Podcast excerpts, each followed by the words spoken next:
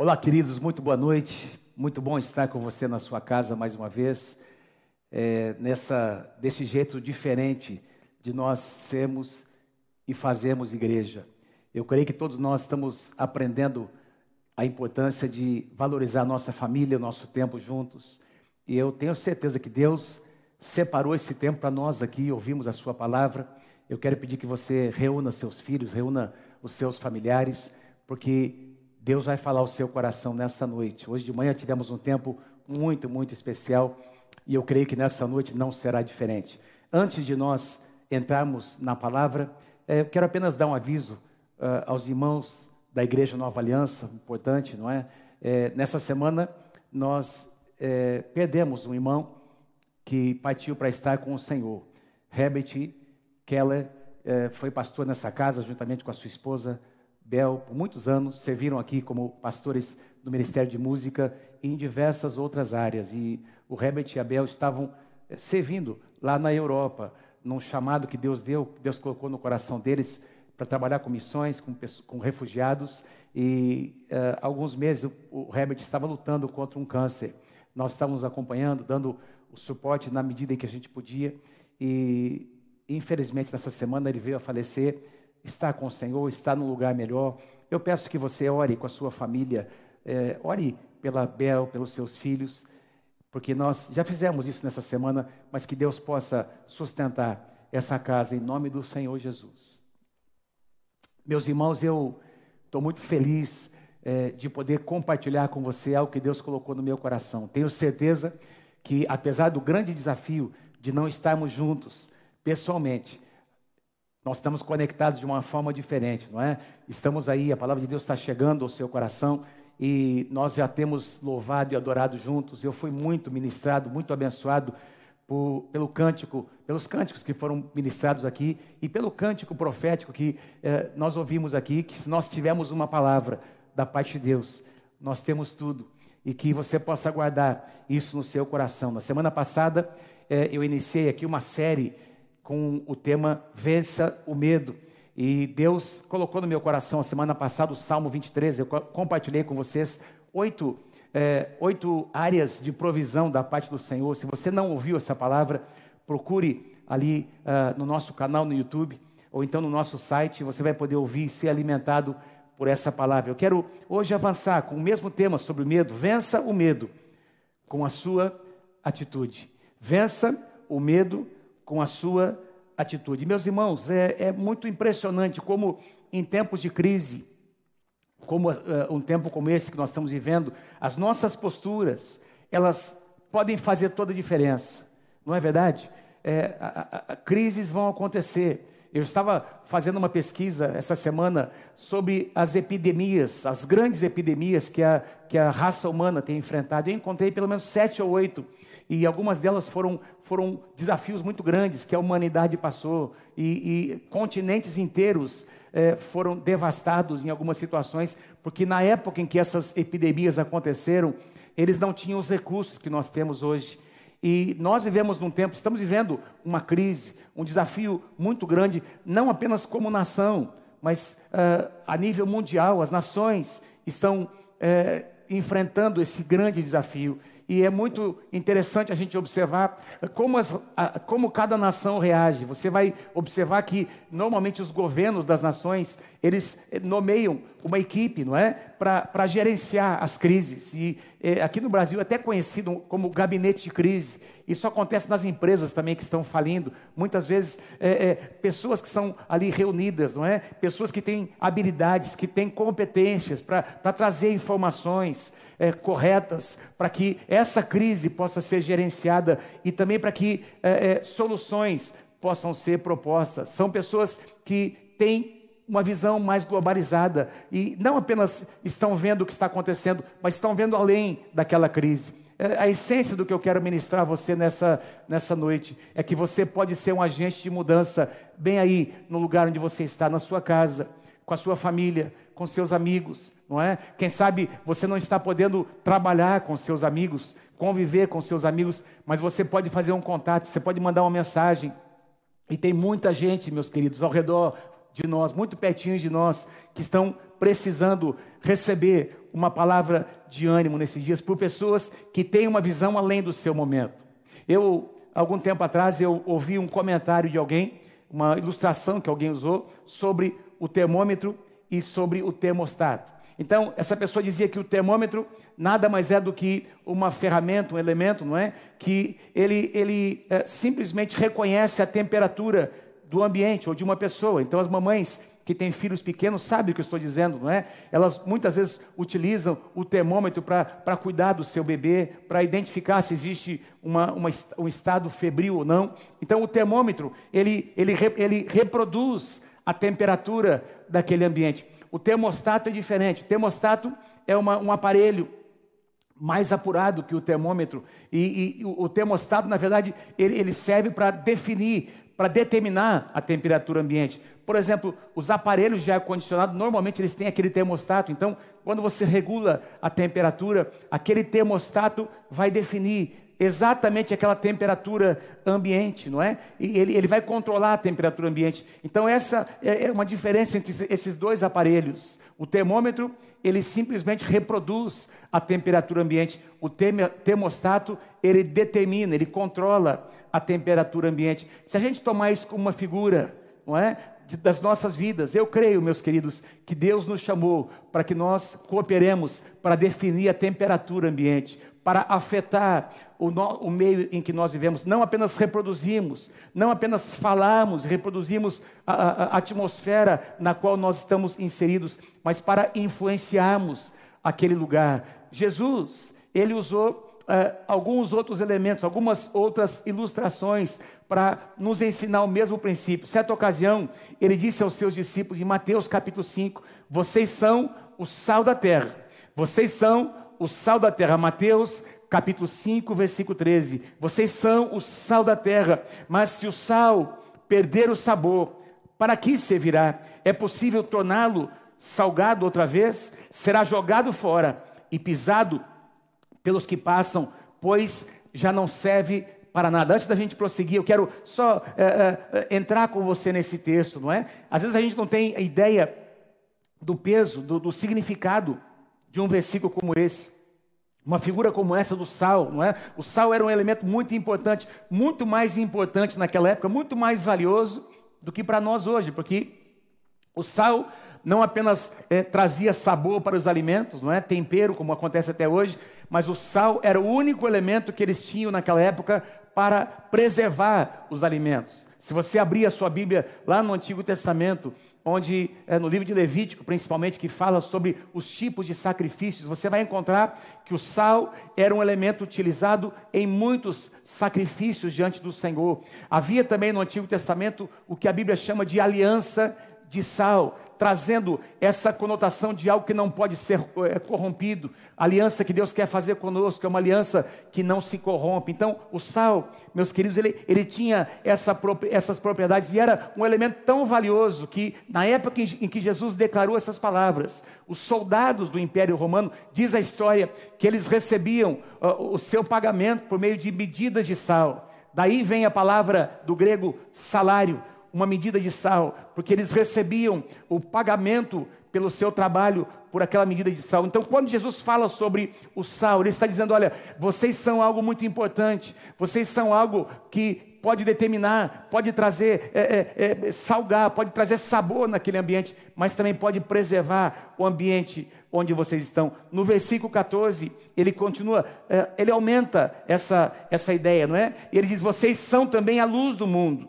É impossível esconder uma cidade construída no alto de um monte, ou seja, uh, Todo mundo já, não é? Eu creio que você que está aí participando conosco se lembra de alguma vez que você estava chegando na cidade e de longe na estrada você conseguia enxergar as luzes daquela cidade, mesmo havendo uma escuridão muito intensa, aquelas luzes, não é? Você consegue enxergar de longe aquelas luzes. É exatamente isso que Jesus está dizendo. A luz é feita para estar num lugar onde ela pode iluminar não é? Onde ela pode influenciar aquele, aquele ambiente. Versículo, versículo 15 ele conclui dizendo: Não faz sentido acender uma lâmpada e depois colocá-la sob ou debaixo de um cesto.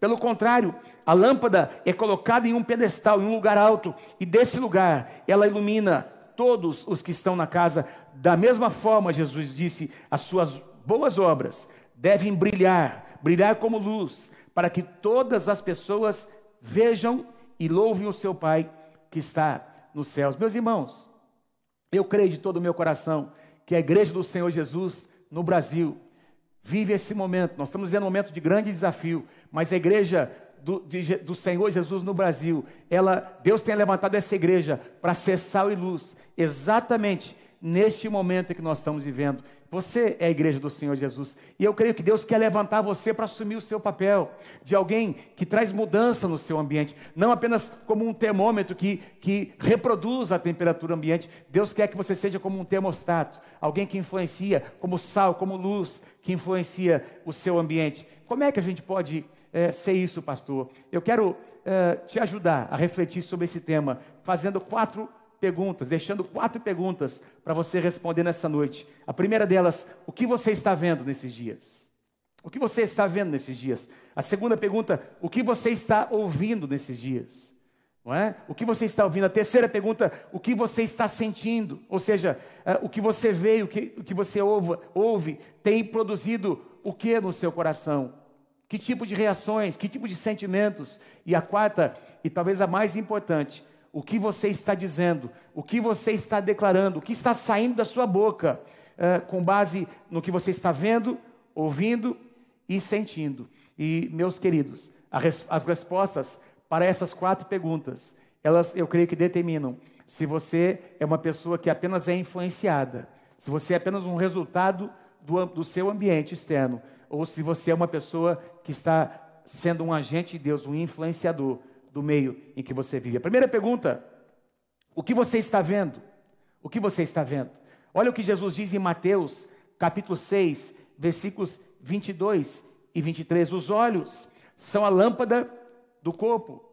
Se os seus olhos forem bons, todo o seu corpo será cheio de luz. Olha que lindo, se os seus olhos forem bons, todo o seu corpo será cheio de luz. Mas se os seus olhos forem maus, todo o seu corpo será cheio de trevas. Portanto, se a luz que está dentro de você, ou seja, Jesus está dizendo: olha, todos nós que nascemos de novo, que temos uh, uma experiência com o Senhor Jesus, nós temos luz no nosso coração, mas ele diz: mas se a luz que está dentro de você, se, elas, se, se essa luz se tornar uh, em trevas, não é? Se, se elas são trevas, que tremendas trevas elas são, ou seja, uh, vai haver trevas em todo ao, ao, ao seu redor, porque essa luz não estará brilhando, não estará afetando o seu meio. Meus queridos, eu quero chamar a sua atenção essa expressão que Jesus diz, que os nossos olhos podem ser maus ou podem ser bons. E eu creio que a escolha é nossa.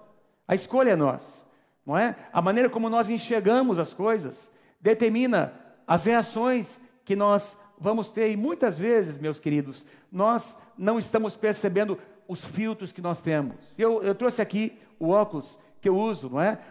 O óculos de sol que eu uso no meu carro. Eu quero é, tentar ilustrar para você, para você entender o que eu estou dizendo, o que eu quero, uh, o princípio que eu quero informar e trazer a você nessa, nessa noite. Eu, eu acabei de colocar meus óculos escuros. E eu poderia dizer para você assim: poxa, todo o ambiente está diferente, não é?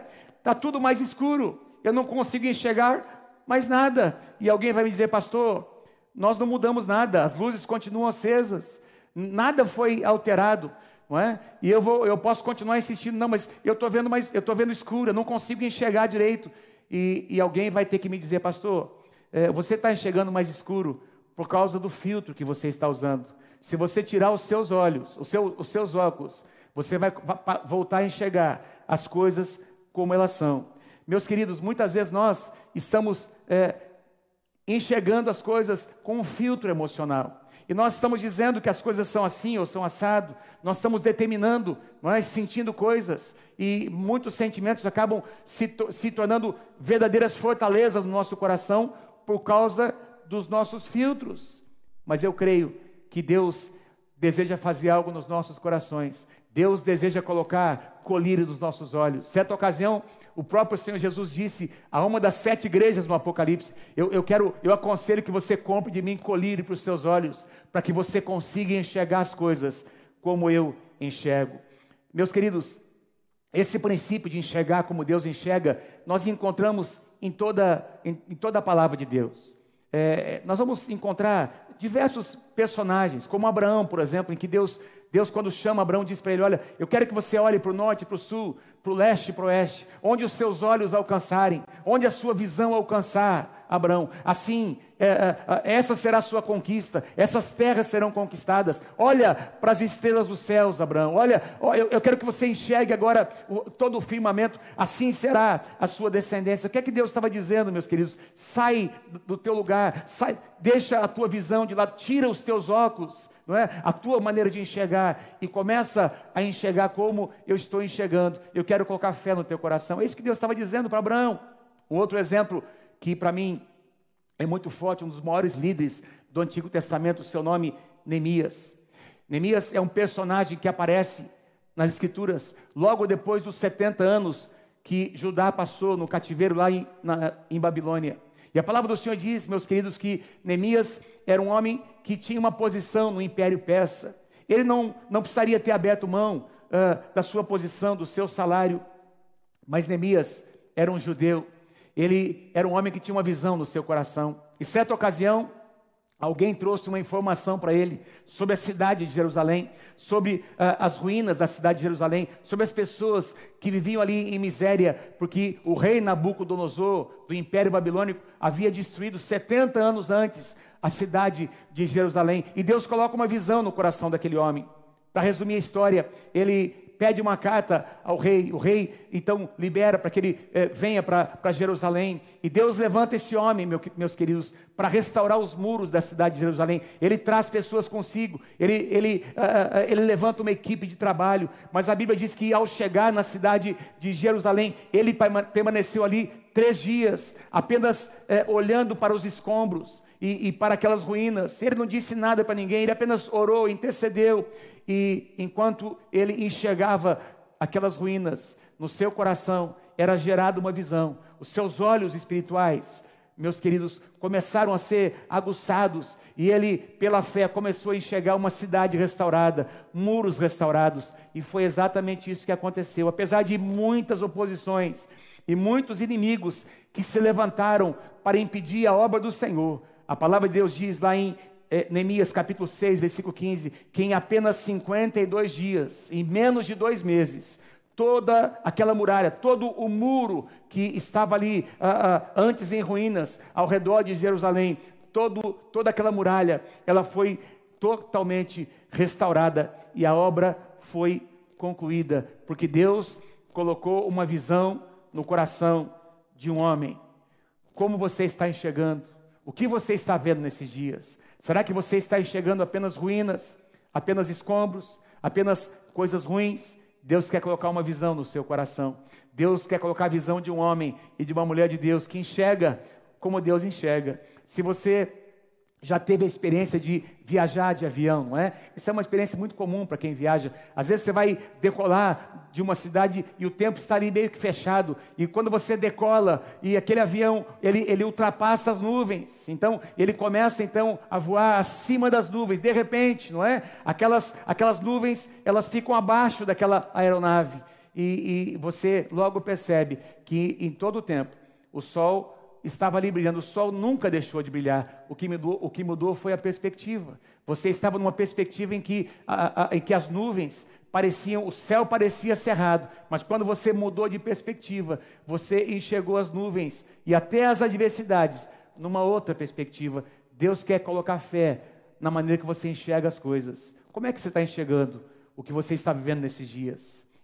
A segunda pergunta que eu quero colocar deixar para você refletir. O que você está ouvindo? O que você está ouvindo nesses dias? Eu, eu acho que você vai concordar comigo que as vozes são muitas nesses dias. Aliás, uh, se você ligar sua televisão no início da manhã até o final da noite, antes de você dormir, praticamente você vai ouvir as mesmas notícias. As notícias se repetem, não é? Por bocas diferentes, por emissoras de televisão diferentes, mas as notícias normalmente são as mesmas, não é? Elas se repetem e tem as opiniões dos especialistas, dos cientistas, tem as opiniões dos jornalistas, não é? E tem todas essas vozes que nós estamos ouvindo, meus queridos. E essas vozes, muitas vezes, elas abatem o nosso coração. Veja que princípio interessante. O apóstolo Paulo diz, lá no livro de Romanos, capítulo 10, que a fé vem por ouvir as boas novas da palavra. Mas eu ouso dizer a você também que a incredulidade vem quando nós ouvimos coisas erradas. O medo vem quando nós ouvimos vozes erradas, porque tem muitas vozes. Então, o grande segredo é nós discernirmos que vozes, ou melhor dizendo, que voz nós iremos ouvir. Olha o que o salmista declara no Salmo 143, do versículo 8 até o versículo 10. Ele diz assim: Faz-me ouvir, Senhor, pela manhã da tua graça. Faz-me ouvir pela manhã, de madrugada, antes de eu enfrentar o meu dia, antes que eu possa ouvir outras vozes. Faz-me ouvir, Senhor, pela manhã da tua graça, pois em ti eu confio. Mostra-me o caminho por onde eu devo andar, porque a ti eu elevo a minha alma. Veja a mudança de perspectiva. Livra-me, Senhor, dos meus inimigos, pois em ti, somente em ti eu me refugio. Ensina-me a fazer a tua vontade, pois tu és o meu Deus. Faz-me ouvir pela manhã da tua graça. Interessante, se você for é, fazer um estudo sobre a palavra ouvir na Bíblia, você vai perceber que a raiz da palavra ouvir significa mais ou menos isso que eu vou dizer a você: colocar-se debaixo de alguém, em submissão a alguém, alguém que você respeita, não é? A uma voz de autoridade, colocar-se numa posição em que você reconhece a autoridade de alguém ou de um ser maior e ouvir o que essa pessoa, ou o que esse ser, ou o que esse Deus tem para dizer a você. É o que significa a palavra obediência, colocar-se no lugar de ouvir. E eu creio que é isso que Deus está nos desafiando nesses dias, para que nós ouçamos a Sua voz, para que nós nos coloquemos no meio de tantas vozes, que nós consigamos nos colocar debaixo, não é, da autoridade da voz do Senhor Jesus. Por mais, por aproximadamente 13 vezes, se não me engano, na Bíblia, nós vamos encontrar essa frase: quem tem ouvidos para ouvir, ouça. Quem tem ouvidos para ouvir, ouça. Por muito tempo eu li é, é, esses versículos, eu, eu pensava, puxa, mas eu, parece meio redundante, não é? Se a pessoa tem ouvidos, é, é para ouvir que ela tem ouvidos, mas é, quando a gente é, lê o contexto, não é? A gente consegue entender quem tem ouvidos para ouvir, porque tem gente que tem ouvidos, mas não consegue ouvir o que Deus fala. É, tem gente que ouve muitas vozes, mas não consegue discernir a voz do Espírito Santo. Quem tem ouvidos para ouvir, lá no livro de Apocalipse, nós, nós lemos várias vezes o que o Espírito diz à igreja, às igrejas. Então, eu entendo aqui, meus queridos, que para que nós possamos conseguir ouvir a voz do Espírito, nós precisamos exercitar os nossos ouvidos. E eu citei aqui um exemplo na Pai da Manhã. Hoje de manhã, enquanto o Paulinho dirigia o louvor, hoje à noite eu acho que não aconteceu, mas hoje de manhã, ele, entre uma canção e outra, sem que as pessoas, os irmãos percebessem, não é? ele, ele afinou algumas das cordas do seu violão. Não é? Enquanto uh, no, no, intervalo entre uma canção e outra, ele muito discretamente ele, ele deu uma ajustada em algumas cordas, porque na percepção do Paulinho como músico, ele percebeu que algumas cordas estavam desafinadas. Como é que o Paulinho conseguiu ouvir, não é? Tocando, cantando, outras pessoas, não é, ministrando juntas, porque os ouvidos do Paulinho como músico são ouvidos exercitados, treinados, para perceber uma, uma leve desafinação de, um, de uma corda. Não é? Percebe? Esse é o sentido, não é? De nós, nós precisamos então treinar os nossos ouvidos, porque muitas vezes não é fácil, irmãos. É, é como, por exemplo, o som de uma orquestra. Se uma orquestra é, aqui começar a tocar esses diversos instrumentos, a maior parte das pessoas vão conseguir ouvir os diversos instrumentos, não é? Toda essa harmonia bonita, linda, tocando juntos. Mas um músico que tem os seus a sua percepção exercitada, ele vai conseguir discernir o som do violino, o som do violoncelo, o som do contrabaixo, o som da bateria, o som do saxofone, porque ele, ele, ele tem essa percepção acima da média. O tempo de treinamento, de convívio, ele, ele, ele foi treinado para que os seus ouvidos pudessem discernir. Deus quer que eu e você tenhamos essa capacidade de discernir a voz dele. E eu quero dizer a você que muitas vezes nós procuramos a voz de Deus é, no meio do barulho. O exemplo que me vem é o exemplo do profeta Elias, que era um profeta do barulho, era um profeta do fogo. Esse profeta era um profeta uh, de, de reações fortes, de atitudes muito fortes. E a Bíblia diz que depois de um grande avivamento, meus irmãos, em que ele foi usado por Deus para que profetas de Baal e deuses estranhos fossem envergonhados diante do Deus de Israel. A Bíblia diz que houve uma ameaça de uma mulher chamada Jezabel. O resultado disso, você conhece a história, ele foge da presença de Deus, ele foge das pessoas e ele vai se esconder numa caverna. E a palavra de Deus diz que no meio daquela caverna, não é fugindo, experimentando até depressão, diz que de repente veio um vento fortíssimo, um vento muito forte, diz que era tão forte que esse vento despedaçou as pedras que estavam ali próximas àquela caverna, mas a Bíblia diz que a voz de Deus não estava naquele vento forte. Logo em seguida, diz que aconteceu um grande terremoto. E mais uma vez nós lemos lá que eh, a voz de Deus, a voz do Senhor não, não estava naquele terremoto. E logo em seguida o fogo. Se você conhece o profeta Elias, o seu ministério, você sabe que, que Elias era o profeta do fogo, não é? Ele clamando ao Senhor, o fogo caiu do céu, consumindo aquele, aquele tabernáculo, aquele, a, aquele holocausto que havia sido edificado na presença dos profetas de Baal. Elias era o profeta do fogo, mas nesse momento de crise, meus irmãos, Deus não falou por meio do fogo. Mas depois dessas três manifestações, que você vai encontrar uh, em outros momentos, Deus se manifestando por meio do vento, por meio do terremoto do fogo, em outras circunstâncias. Mas nessa crise especificamente que Elias estava vivendo, de repente a Bíblia diz que se ouviu um murmúrio de uma brisa suave. E aí, no meio dessa brisa suave, Deus conversou com Elias. Deus renovou o chamado de Elias. Deus renovou a sua aliança com o profeta Elias. E eu ouso dizer a vocês, meus irmãos, que em tempos de crise, normalmente, Deus não vai falar por meio de barulhos, não é? A voz de Deus, normalmente, no meio da crise, será ouvida no seu quarto de oração, na sua intimidade com Deus. E eu tenho certeza que é, Deus tem permitido, de alguma forma, que nós estejamos juntos como família, para que nós possamos resgatar algumas coisas importantes, não é? Orar com, com, com, o nosso cônjuge, com os nossos filhos, orar de manhã, reservar um tempo de oração, fazer o nosso tempo devocional com mais é, qualidade, não é? E entrar naquele quadro de oração, como Jesus disse, quando você quiser conversar com o Pai, não é? Em secreto, vai lá no seu quarto secreto e o seu Pai que te vê em secreto, ele vai responder a sua oração e você vai conseguir ouvir a voz dele. O que é que você está ouvindo nesses dias? A terceira pergunta que eu quero deixar com você: o que você está sentindo?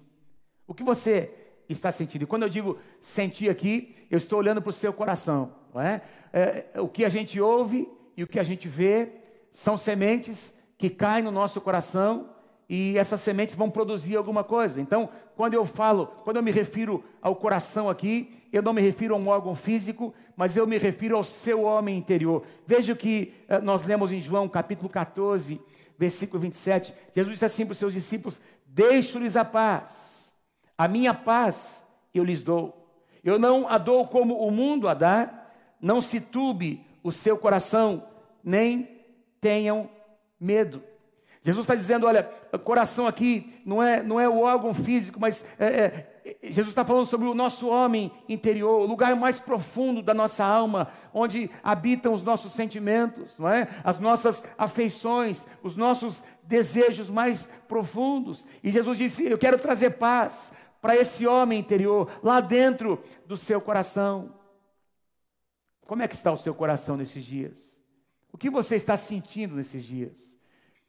É, eu comentei aqui da, no domingo passado que eu gosto muito livros, do livro de Salmos, porque lá nos Salmos nós encontramos compositores é, escrevendo canções que falam do seu coração, que falam do seu sentimento. Aqueles, aqueles músicos estavam ali derramando o seu coração diante do Senhor e muitas vezes eles confessaram sentimentos difíceis de serem confessados, passaram por um tempo de cura diante do Senhor mas o nosso Deus é um Deus que cura os nossos sentimentos. O nosso Deus é um Deus que cura o nosso coração. Olha o que Jesus diz aqui, mais uma vez em Lucas capítulo 6, sobre também o nosso coração, versículo 45. O homem bom tira coisas boas do bom tesouro que está no seu coração.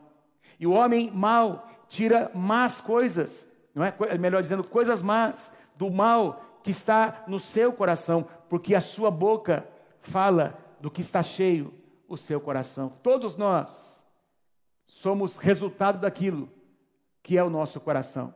Então, o que nós ouvimos, o que nós vemos, são sementes que penetram no nosso coração e produzem alguma coisa.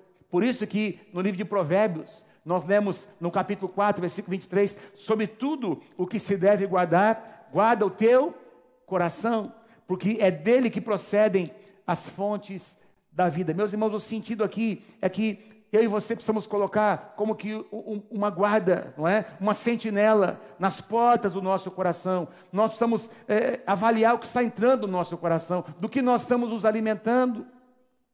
O que está penetrando como semente nos nossos corações, não é? é, é sobre tudo que se deve guardar, guarda o teu coração, papai, mamãe, guarda o teu coração nesses dias. Homem de Deus, mulher de Deus, guarda o teu coração nesses dias. A pastora Mônica liberou sobre nós, no domingo passado, uma palavra profética muito simples. Ela disse aqui: Meus irmãos, esse tempo vai passar, aquieta o seu coração, daqui a pouco vai passar. E eu tenho repetido uma frase Praticamente todas as vezes que eu comunico alguma coisa nos nossos vídeos, meus irmãos, eu tenho certeza absoluta que nós vamos passar por essa tempestade, mas nós sairemos mais forte do outro lado, mais fortes do outro lado. Eu tenho certeza absoluta que Deus está produzindo algo no nosso coração. Se nós permitirmos que sementes boas caiam no nosso coração, nós tiraremos coisas boas do nosso coração. Espalharemos essas coisas no meio em que nós vivemos. A quarta e última pergunta: o que você está dizendo? O que você está vendo? O que você está ouvindo? O que você está sentindo no seu coração? E talvez a mais importante delas, o que você está dizendo? O que é que está saindo dos seus lábios?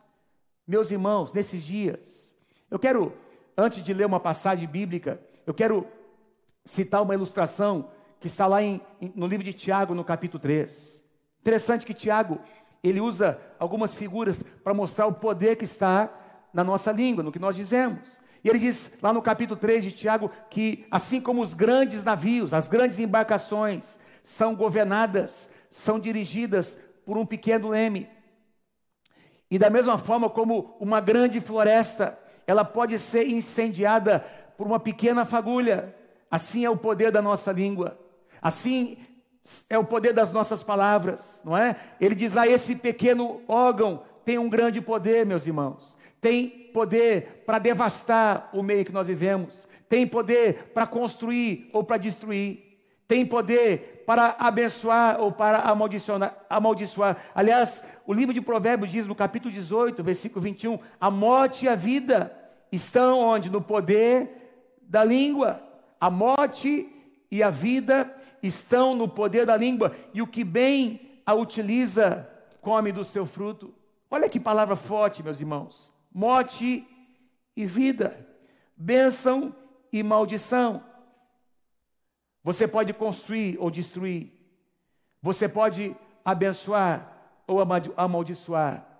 E eu quero te desafiar nesses dias a cuidar com aquilo que você vê, com, o que você ouve e também com aquilo que penetra no seu coração.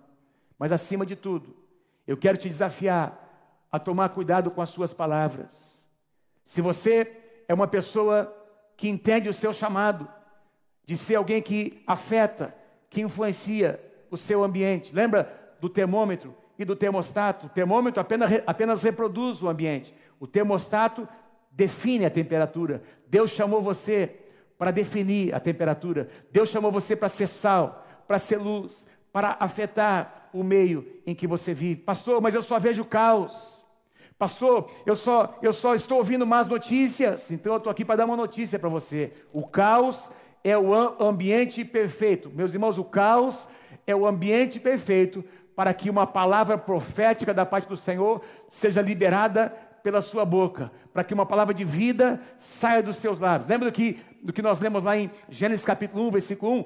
De que havia trevas sobre a face do abismo. E nesse ambiente de caos, nós lemos lá Deus dizendo: haja luz. E a luz, meus irmãos, dissipou as trevas. Eu quero desafiar você nessa noite a fazer uma aliança com os seus lábios, de agradecer a Deus por aquilo que você tem. Presta atenção.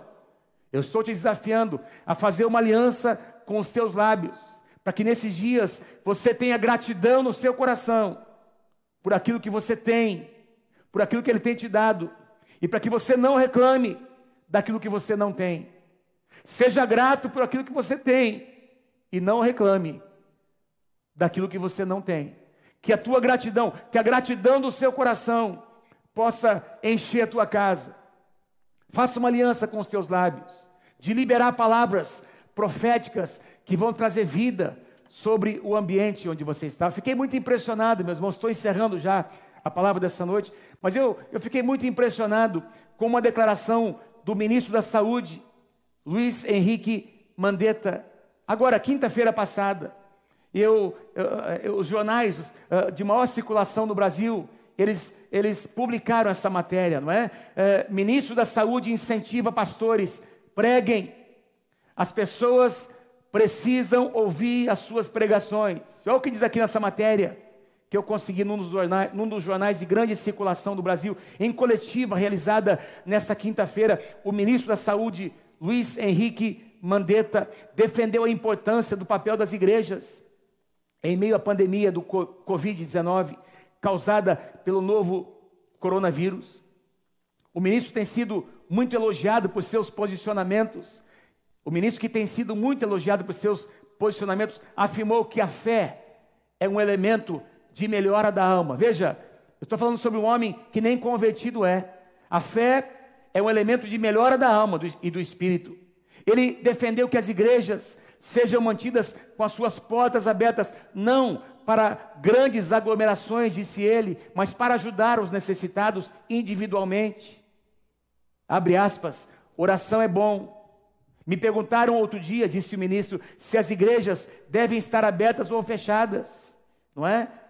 Que fiquem abertas, só que não para grandes aglomerações, que rezem e que orem pelas pessoas necessitadas. E aí ele diz aos líderes religiosos, o médico enfatizou a necessidade da intervenção divina em meio ao caos. Olha que coisa linda, irmãos. Pastores, ele disse, padres, pastores, preguem pela televisão, preguem pela internet. As pessoas precisam ouvir as suas pregações, façam o suporte telefônico, usem as mídias, enfatizou o ministro. Nós estamos ouvindo um pedido de um homem que nem convertido é, mas que reconhece a força da igreja, que reconhece a força de uma mensagem, de uma proclamação, de uma declaração. Meus irmãos, meus queridos, o que é que tem saído dos nossos lábios nesses dias? O que você tem visto? O que você está vendo com os teus olhos? O que você está ouvindo? Não é? O que você está deixando penetrar no seu coração? O que você está sentindo? E o que está saindo dos seus lábios nesses dias? Deus quer levantar e usar você nessa geração. Eu quero encerrar com esse último pensamento. Certa ocasião, essa história está lá em Ezequiel capítulo 37. A palavra do Senhor diz que o profeta Ezequiel foi transportado em espírito. Deus trouxe Ezequiel para um, um lugar, espiritualmente falando. Deus deu uma visão a ele de um vale de ossos secos. E quando Ezequiel começa a enxergar esse vale, pessoas mortas, e diz lá que os ossos estavam sequíssimos. A palavra do Senhor diz que Deus perguntou para Ezequiel, parece algo até irônico, não é? Deus perguntar para o homem, para o profeta eh, Ezequiel: o que, é que você está vendo? O que, é que você está vendo? E meus irmãos, se alguém perguntasse para nós hoje, o que é que você está vendo? Uh, naturalmente falando, talvez nós teríamos muitas coisas negativas para dizer, como Ezequiel disse: eu vejo um vale de ossos secos. Eu vejo um vale de ossos secos. E aí Deus disse para Ezequiel: você viu bem, você viu certo. Mas eu te faço uma segunda pergunta, Ezequiel. Esses ossos poderão reviver? E a resposta de Ezequiel nos mostra, meus irmãos, que Ezequiel era um homem que influenciava o seu meio. Ezequiel era como um termostato, não como um termômetro. Ele disse: Senhor, tu sabes, tu sabes, se tu tens poder para fazer esses ossos reviverem. Tu tens esse poder, tu sabes, Senhor. E aí, meus irmãos, Deus diz para Ezequiel: Ezequiel, eu tenho poder. Então faça uma coisa, libera uma palavra. Eu vou usar a sua boca, eu vou usar os seus lábios, eu vou usar o que você diz, para que esse exército de ossos uh, seja uh, revigorado, renasça. E a Bíblia diz que Ezequiel começou a profetizar, e de repente ele começou a ouvir o barulho daqueles ossos se juntando, osso com osso. E diz que os tendões começaram a crescer, a carne começou a crescer, os músculos, meus irmãos, e aí veio o sopro de Deus e trouxe vida para todo aquele exército, porque o profeta ousou agir em obediência, liberando uma palavra de Deus sobre aquela situação negativa. Você e eu somos profetas do Senhor na nossa geração. Deus tem nos chamado e deseja nos levantar para que da nossa boca saiam palavras que vão trazer vida para o meio em que nós vivemos. Eu quero te convidar a cantar essa canção. A cantar essa canção. Enquanto você canta, reflita nessas quatro perguntas: O que é que eu estou vendo nesses dias? O que eu estou vendo? O que eu estou ouvindo nesses dias? O que está penetrando no meu coração? O que eu estou sentindo? O que eu estou dizendo? Eu quero então orar com você, para que eu e você nos tornemos, agora, nessa semana, nesses dias, porta-vozes do Senhor, no meio que, em que Deus nos colocou, para nossa casa, para nossa família e para os nossos amigos. Cante comigo essa canção. Meu Deus é Deus de milagres, Deus de promessas, caminho no deserto, luz na escuridão. Meu Deus, esse é quem tu és. Meu Deus é Deus de milagres, Deus de promessas, caminho no deserto, luz na escuridão. Meu Deus, esse é quem tu és.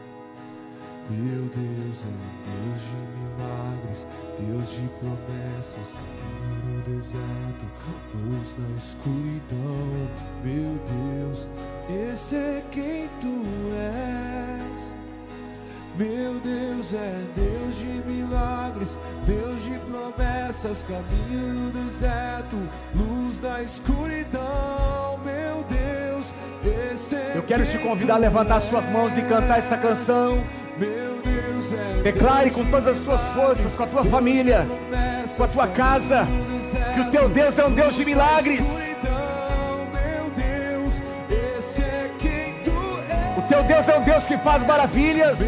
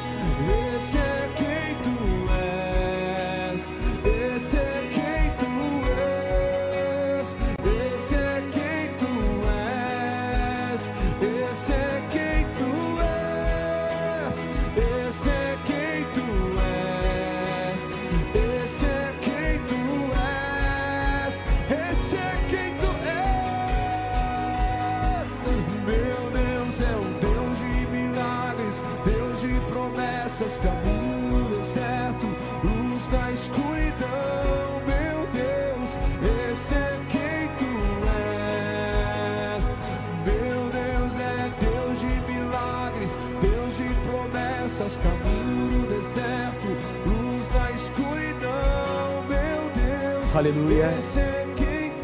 Eu quero te convidar a cantar ainda a segunda estrofe dessa canção e última que diz: Mesmo que eu não veja, Ele faz, mesmo que eu não sinta, Ele toca. Ele nunca parou.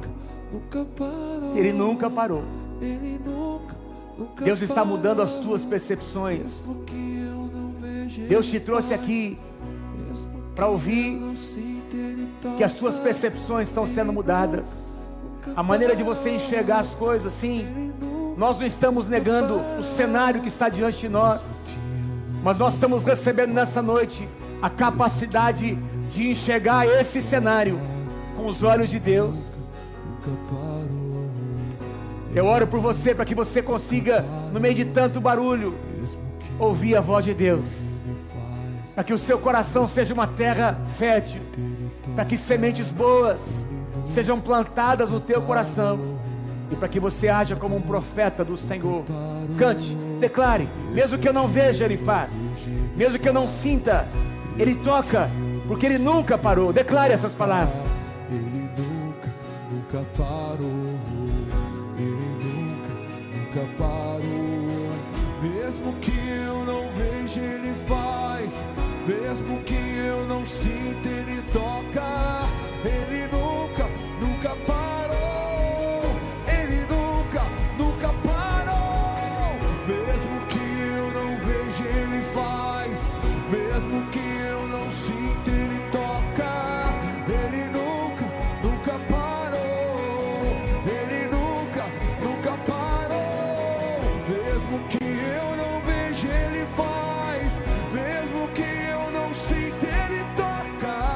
Aleluia.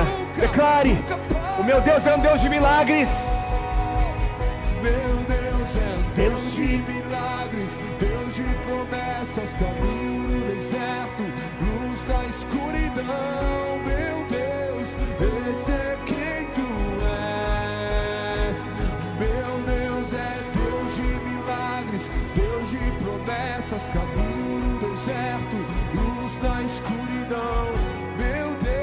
Aleluia. Aleluia. Se você puder fechar os seus olhos onde você está e levantar uma das suas mãos. Concorde comigo com essa oração. Senhor, nós te pedimos perdão nessa noite. Porque muitas vezes nós temos, Senhor, olhado o que está diante de nós com os nossos olhos naturais. Mas nós te pedimos agora, Senhor, entramos em concordância Pai, com os pastores da Igreja Nova Aliança, com a liderança dessa casa, com aqueles que são membros, Senhor, desta casa, comprometidos, e com todas as pessoas que porventura estejam no- nos ouvindo no Brasil e fora do Brasil. Senhor, nós te pedimos perdão. Pai, ensina-nos a olhar como tu olhas. Ensina-nos, Senhor, a enxergar as coisas da maneira como tu enxergas. E Jesus, eu te peço, por favor, nós queremos ouvir a tua voz no meio de tantas vozes. Nós queremos encontrar o nosso quarto secreto, o nosso lugar onde nós vamos fechar a porta, Senhor, e vamos ouvir a tua voz. Vamos aquietar o nosso coração para que aquele vento suave possa soprar, Senhor, e possamos ouvir a tua voz.